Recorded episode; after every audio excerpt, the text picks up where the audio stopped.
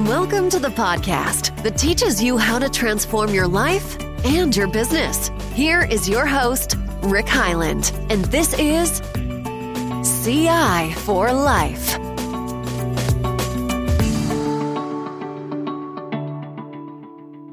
Okay, good morning. Welcome to another CI for Life podcast. I'm Rick Highland. I have two special guests on the line today. We're going to talk about various issues and opportunities around economic development, nonprofits, and a lot of other interesting topics. So, Bo Kemp and Rick Rowland, welcome to the CI for Life podcast. Thank you very much for having us, Rick. Thank you for having us. Awesome to have you on today. So, why don't I, before we jump into the topics as announced, why don't I let you both give a little bit of background and insight? Uh, let the listeners give a little insight into you. Bo, do you want to go first? Sure. Um, my name is Bo Kemp. Just a quick 30 second commercial on me. Um, I have an unusual background for the work that I do today. I started my career after graduating from Yale undergrad at Harvard Business School uh, in private equity and uh, M&A at Morgan Stanley. I also spent a large part of my career as an entrepreneur, having raised capital for my own businesses to the tune of about $100 million. And for the last 15 years, give or take, I've actually been working with municipal governments around the country, starting with my first work where I was uh, the person who worked to do the transition for Cory Booker when he became mayor of Newark. I ran the city of Newark with him for his first two years in office, and since then have done work around the country from Gary, Indiana, New Orleans, Tampa, uh, all the way out to the West Coast, uh, working on issues related to economic development, and now focused on the suburbs of Chicago, the Southland area of Chicago. Awesome. What a background, Bo. Well, welcome. Uh, Rick Rowland, uh, can you meet or match that? I cannot, I cannot match or meet that one. Um, Rick Rowland, I'm a team lead for an organization called RLG International. Um, we do performance improvement uh, around the world. I've been working with this group for about 14 years. Um, before that, an entrepreneurial background, and uh, a my education was international business. Uh, and so I've, I've explored that globally through RLG, and I've had the unique opportunity to apply this performance improvement mentality uh, to be a part of the SDA team. Awesome. And Rick just mentioned some of the places around the world that you and your family have lived in the last 15 years. Uh, we've lived in uh, Europe, in the Netherlands. We lived in India for a little while. We've lived in Australia, New Zealand, um, and then worked around Africa in, in the oil and gas industry. Awesome. Well, it's just a pleasure to have you both on today. And this is an important topic, obviously, economic development, nonprofits, etc. And so I'm intrigued and uh, looking forward to getting your insights uh, on both the issues and the opportunity. But um, uh, Bo, why don't you tell me a little bit more about SDA and what the mandate is and what you're trying to do and and maybe what makes it unique in its cause and approach? Sure, sure. So the SDA is the government acronym for the Southland Development Authority. Um, it's a new not-for-profit organization that was founded in 2019 in November, December of 2019 um, after a couple of years of uh, being part of a team who analyzed the economic development organizations that were founded around the country and who kind of had best practices, looking at everything from Philadelphia to, which was the very first economic development corporation in the country, uh, to uh, the cities of Kansas City, Cincinnati, and other places. We formed this organization for the purposes of helping to aggregate and promote economic development among the 45 cities and villages that sit right outside of the city limits of the city of Chicago, but comprise most of Cook County, a little bit of Will County, which are two bordering counties um, of the city of Chicago, um, and again have the 45 cities and municipalities that are in that group. And our effort is to not only bring businesses to those areas, which is pretty similar to all economic development organizations, retain the businesses that are there, but to expressly help grow these businesses. And one of the things that's a little uh, different um, about the Southland area is despite its proximity to Chicago and some of the assets that reside directly in this location, most of the transportation, logistics, distribution traffic in the United States, literally 60% of every cargo container you see goes through the Southland area. There's still been a long history of underinvestment in this space. And so you've got pockets of population that have really struggled with economic development for decades, uh, despite the natural assets, its proximity to uh, Chicago, and access to a lot of the assets that encompass the entire Chicago area. And so our efforts are really to figure out how to turn that around from a vicious cycle of disinvestment to a virtuous cycle of increased and accelerating growth for businesses in the area. Wow, what a challenge. And so, what are the biggest challenges in doing that in both bringing business and helping grow business? What, what are the difficulties involved? You know, the Southland is not, it's unique in its own respects, but the challenges around the Southland are not unique. You know, a lot of places that had been long term, uh, what we call legacy cities or legacy regions, where they've been strong industrial leaders at some point but have had that disinvestment that basically came from the 70s and 80s share kind of a lot of similar characteristics and issues.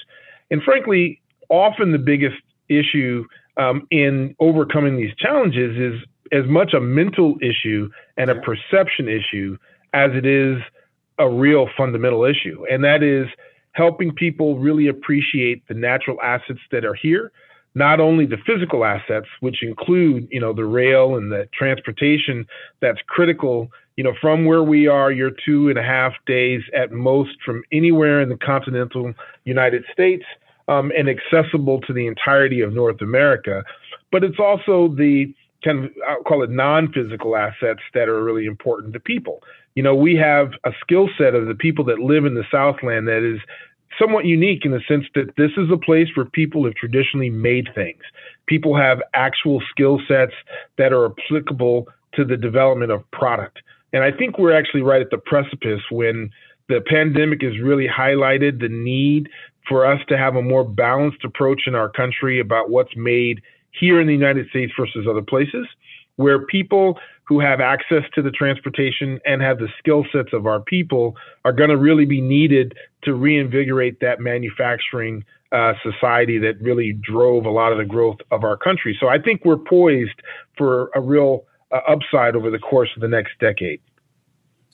Yeah, well, uh, just to I hope this isn't a sidetrack, but if you look at from an investment point of view and a jobs point of view, how important it is, but yet the I guess the headwinds are, you know, everything that's happening in uh, the green economy, everything that's happening in electronic vehicles, and every uh, alternate power, and and that whole space from an investment. Those those stocks and companies have been on fire, and yet we know that also industrial jobs are important. So uh, I'm sure you guys deal with this from maybe a PR point of view, or or uh, like you say, a mindset or perception point of view. How do you how do you communicate the importance of the industrial job versus you know the massive uh, tailwind around EV and and uh, some of the other jobs with uh, the green economy? You know, by and large, we don't find these things to be mutually exclusive. You yeah. know, the move towards a more um, environmentally friendly, um, you know, workforce, manufacturing base, broader economy is actually something that's really important to a lot of the people that live in the Southland. In almost any location in the country where you'll have these kind of legacy cities, old school manufacturing um, that has been depleted over time, you'll also find the biggest violations of, of environmental kind of uh, uh, preparation and readiness. And so those communities are actually, in many cases, the ones who are screaming as much as anyone to make sure that you do manufacturing in a clean way, that you think about the environment in a way that helps them coexist in the locations that there are. Um, and so I don't find these things to be really in contradiction or mutually exclusive. And just, you know, from a, a practical standpoint, um, trucking, uh, rail uh, is still, and, and boat um, are still some of the most effective ways to transport goods and materials around the country. And because these assets already exist in the location where we are, we think we're poised to actually figure out the most environmentally effective and friendly ways of doing this on a going forward basis. Mm, great answer. Well said. So let, let's jump into a little bit of how, and then maybe I'll ask Rick for some support here too. But at RLG International, we're fascinated with the how, of course, and not the what and why are extremely important, but a lot of people have that nailed. But it's all about okay, how do we really make a difference? How do we execute to both bring business and grow business in uh, these municipalities uh, for economic development, not just in Chicago, but all around the country. So, uh, Bo, maybe you can go first, and then I'll ask Rick. But can you articulate uh, some hows and what you're doing to make the difference? You know, um, we've really had to be responsive to the environment. Um, and in this case, I don't mean the environment in terms of you know wind, water, uh, and air. I really mean the environment, the economic environment. And so, although when we launched our not-for-profit in 2019, where I served initially as the co-chair and have recently become the CEO, um, I we were focused really on a more traditional way of trying to help the economy by attracting and retaining businesses. The pandemic forced us to have to think differently. And what it forced us to do is something, frankly, that I think more economic development organizations should be doing, which is talking directly to the businesses that exist and are operating in its environment. And so we pivoted and spent about 80 to 90% of our time literally reaching out to 10,000 businesses, engaging with 400 of those businesses directly, and doing a deep mentoring and advisory work with about 125 of those businesses over the course of 2020, all designed to really do two things. First, to make sure that those businesses also could figure out how to pivot to address what their needs were to stay afloat during this pandemic and the economic downturn. But secondly, and equally important, maybe arguably even more important, how do they position themselves for growth in this new kind of world that we're living in with the pandemic and what we expect the post-pandemic economic environment to be, um, you know, in the next hopefully year or so. Um, and being able to focus on the kind of the day-to-day work has really made a difference. So bringing to bear the assets of our professional services that are part of the ecosystem already, but in many cases are small businesses and even in some cases are medium-sized businesses had not been connected to was a lot of what we did. So it meant bringing designers, architects, accountants, lawyers, other people who had subject matter expertise around specific industries like metals and manufacturing, transportation, restaurants, and hotels. We brought all those people together as part of this ecosystem. We actually uh, created a pipeline of businesses that were in need of mentors and services in each of these different categories and aspects, and then connected them um, and helped to offset the cost of a lot of that work so that our small businesses really had expertise and, and people that could help them in that transition period. And so that's been a core part of the how. And frankly, RLG has been and godsend um, and absolutely wonderful in that process. We started kind of in a makeshift way in the beginning and really needed to formalize something very quickly so that we could address all of our needs. And this is probably a good way to segue to uh, to you, um, Rick, and to talk a lot about how you guys came in and really helped us in this process. Please, Rick. Sure. I just just before I get into our role and and how we how we jumped in to help, I want to touch on what on what Bo was just talking about because I think that alongside the depth of the relationship that we're building and the depth of that support that we were giving these small businesses, small to medium sized businesses, um, there was an equal benefit in building that network of mentors so we did that through that partnership with community leaders and those specialists who really knew food production or metals or whatever it was, uh, restaurants and whatever those companies needed. We were helping those small business owners, but at the same time, uh, I think that there's an incredible strength that the Southland Development Group is or authority is getting from the relationship and the network that we've built of these mentors. It's helped these mentors establish themselves further. Uh, it has provided a, you know a financial boon to them or, or a lifeline to them to some extent. Uh, and so I think that that uh, network that we've built with those with those community leaders and specialists has been not only good for the small businesses, not only good for Southland, but good for that that network of mentors as well. Win-win. Love it. Yeah. The uh, so we came in in early October. We were introduced through somebody on the board, and and and what we really saw was a heavily aspirational mentality. Uh, the reporting that we saw was here's what we're going to do throughout, though the organization had done a whole lot and was about nine months into their life. Still, all of the conversation was around we're gonna. Uh, so, the first thing that we jumped into was bringing some visualization around okay, what exactly is the process? How do we help a small company from the moment that they call? How do we help get that from that initial phone call to you are aligned with a mentor and you're off and running and focused on helping your business? What we saw is it took anywhere from 14 to 28 days for that first for that process to work through and that was unacceptable they were the companies the the small business owners were losing interest um, they were feeling like oh yes this is yet another group who's making big promises but not following through. And so we drew out, we workshopped and drew out the process um, and built ourselves a process map of what it is right now and what we think it could be. And so we got that process down from 16, 17 days down to seven.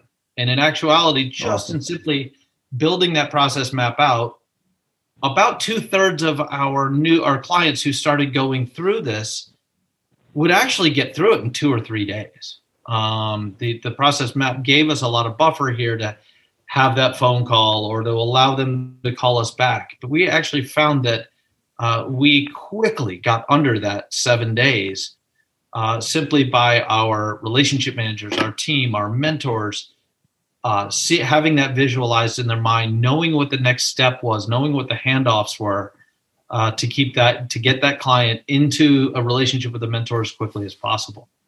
Uh, another part, integral part that we saw when we came in is that the Southland Development had engaged with Salesforce, uh, had a CRM available to them, but everybody was uh, going still going about things their own way. Um, whether it is using Excel or whether, whether it is writing things on sticky notes, we hadn't really fully engaged the, that uh, customer relationship management tool. And part of that was the design of it. You know, we had just taken what they had given us and we're trying to wedge our problem into Salesforce's solution. Uh, very quickly, we realized that we could tailor that towards our process. So we rebuilt the CRM to match that process map that we had developed. By doing so, everyone in the organization could quickly see exactly where each client was and where the holdups were. You know, where where do we need to pay some attention to break loose uh, the the delays that we were seeing. Uh, we quickly built into what we call in RLG business reviews. Uh, we had a um, much more of a management by committee Friday meeting, and we turned that into an accountability review and a look at our business to say where are we strong? Where do we need to focus more attention? And then finally uh, we took that whole management by committee approach which was really powerful and effective in the startup phase. I don't want to i don't want to diminish that. While we were starting up or before our time that organization was trying to figure out uh, you had you know eight people doing 30 people's worth of work and so they were working really well as a group and trying to uh, get this thing up and off the ground. But by the time I came in, that startup phase was, by all intents and purposes, over. And so it was time for us to build out roles and responsibilities, give each person, here's what you need to do, here's what you're accountable for, go do it. And then come back and tell us whether you're done or we check out it by the time you said you would.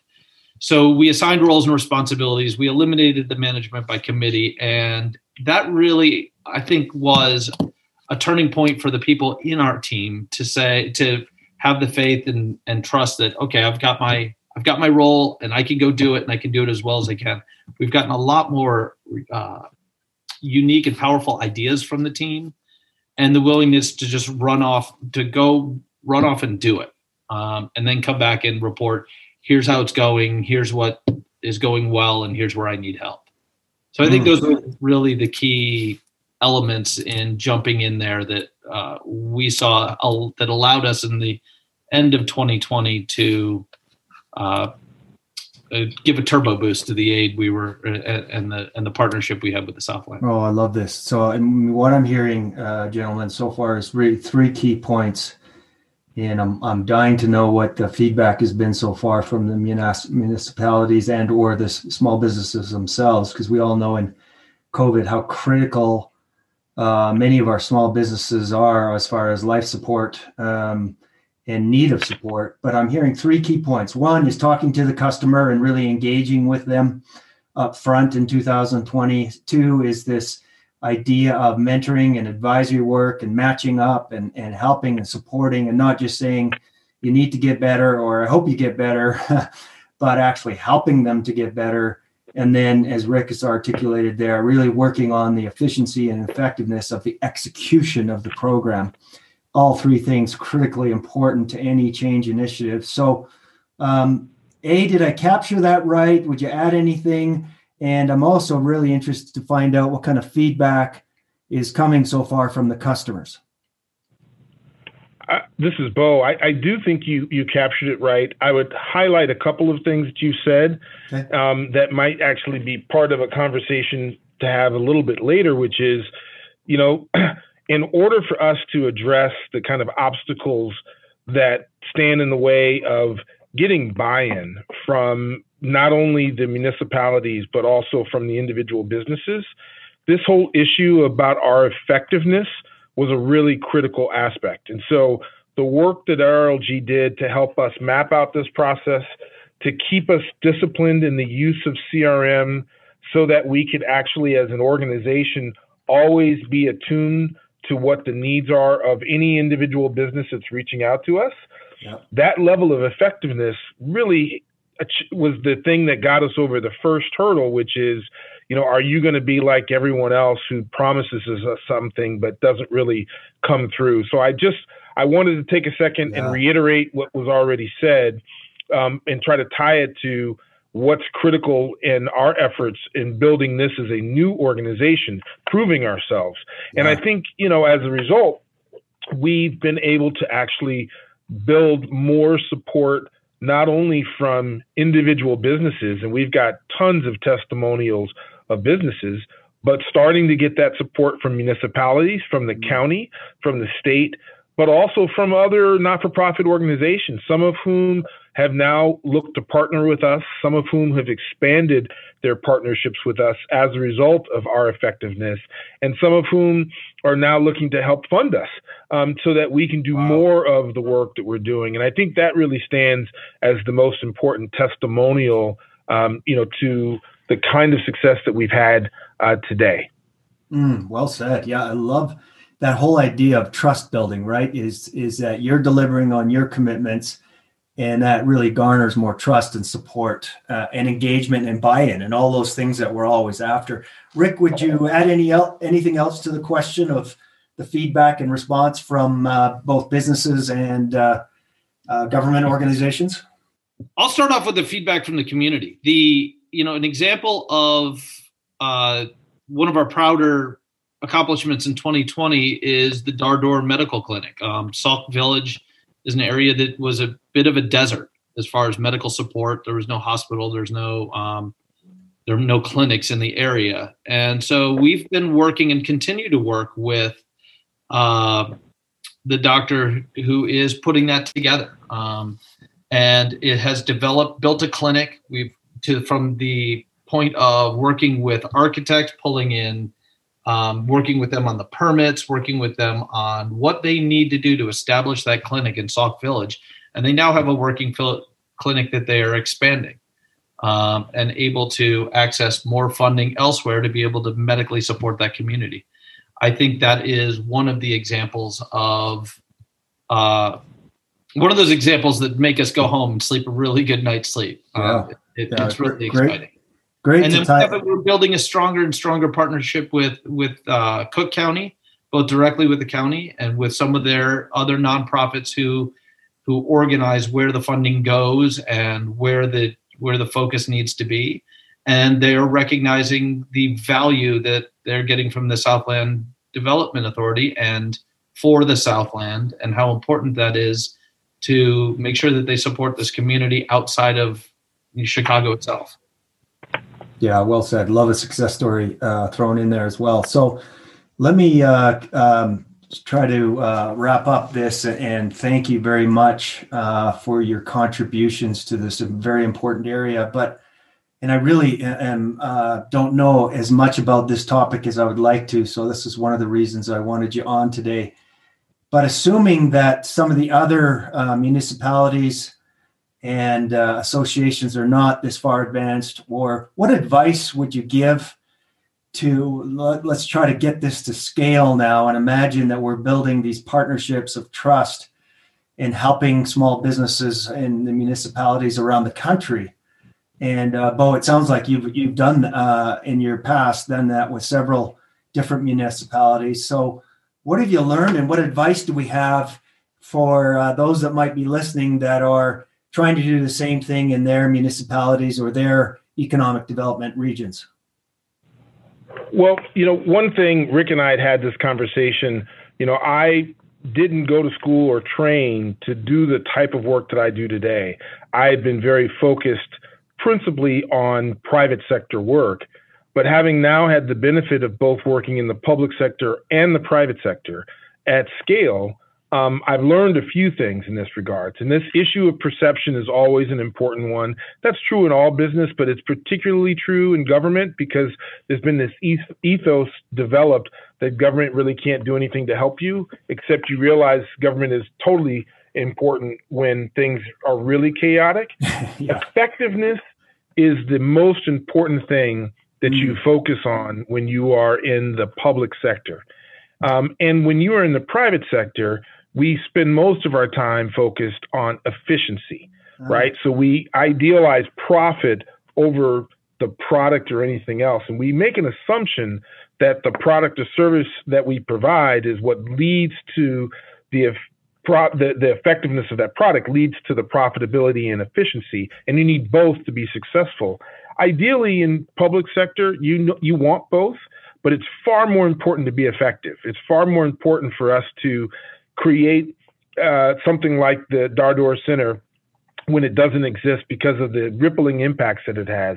It's far more important that we effectively are pushing people through our process so that we can get them the help that they need to save their businesses, even more so than just simply being efficient in the process.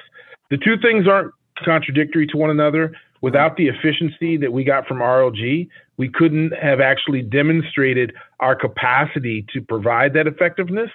But when you're on the public sector side, you really have to be focused on that effectiveness aspect. And I would just counsel for those people who've never worked in the public sector, I did I felt this way too. It was easy to believe that everyone there was kind of inefficient and not being thoughtful and maybe not the best in class frankly, the kinds of problems that we deal with in the public sector are far more complicated than most corporate leaders deal with in the private sector. Um, it just is because of the nature of all the stakeholders and the things that you have to be worried about in order to be able to um, kind of have that fiduciary responsibility to the broader public.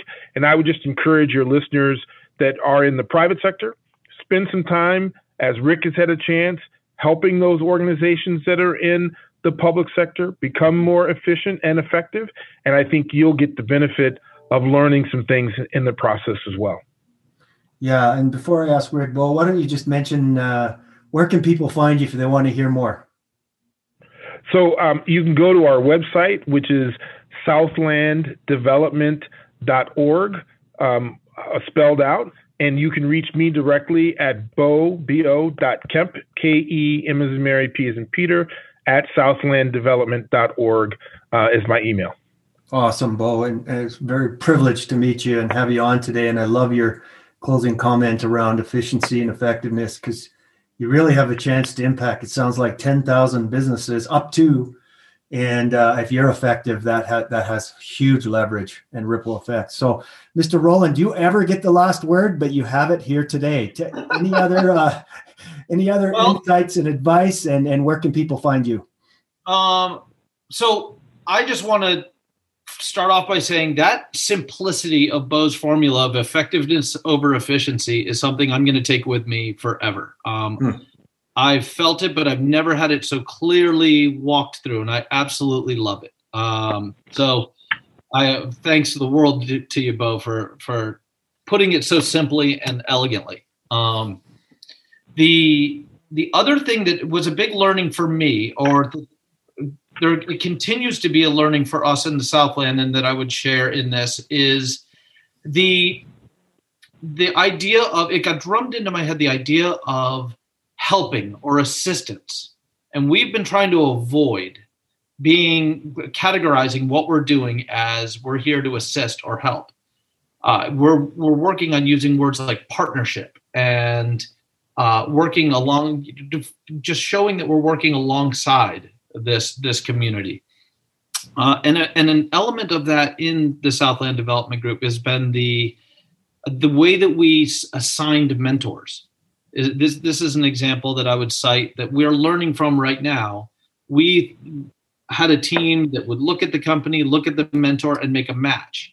And we are now partnering with a group called Discover a Mentor. It's a new platform that's starting up to put that agency in the hand of the of those clients, of those business owners. Maybe we recommend two or three to say we think that some of these would be a good fit, but ultimately giving that ownership and treating that business owner like a partner. And they can go and they can find that mentor that is the right match for them both professionally and in the way that they mentor and the way that they uh, support that organization. So i think that uh, giving as much agency to the people in your group and the clients that you work with to make their own decisions own their own uh, own their own future has been and continues to be a learning for us and I think it's one of the one of the strengths that we're that we're bringing to the Southland. Um, I am a team lead with RLG. I can be reached through RLG International at R R O W L A N D.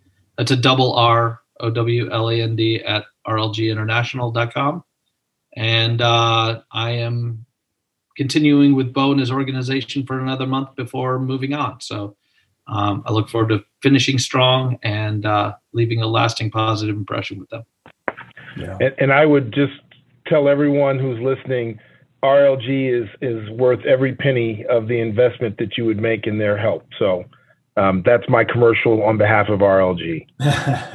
Thanks, Bo. Bo. Thank you, and Rick, thank you, man. This is I've been inspired today, and this is a, not a topic, to be honest, that I think about a lot. But this idea of improve partnerships between public and private uh, sectors to get more efficiency and effectiveness for the benefit of all is uh, how critical is that here as we sit in 2021 so thanks.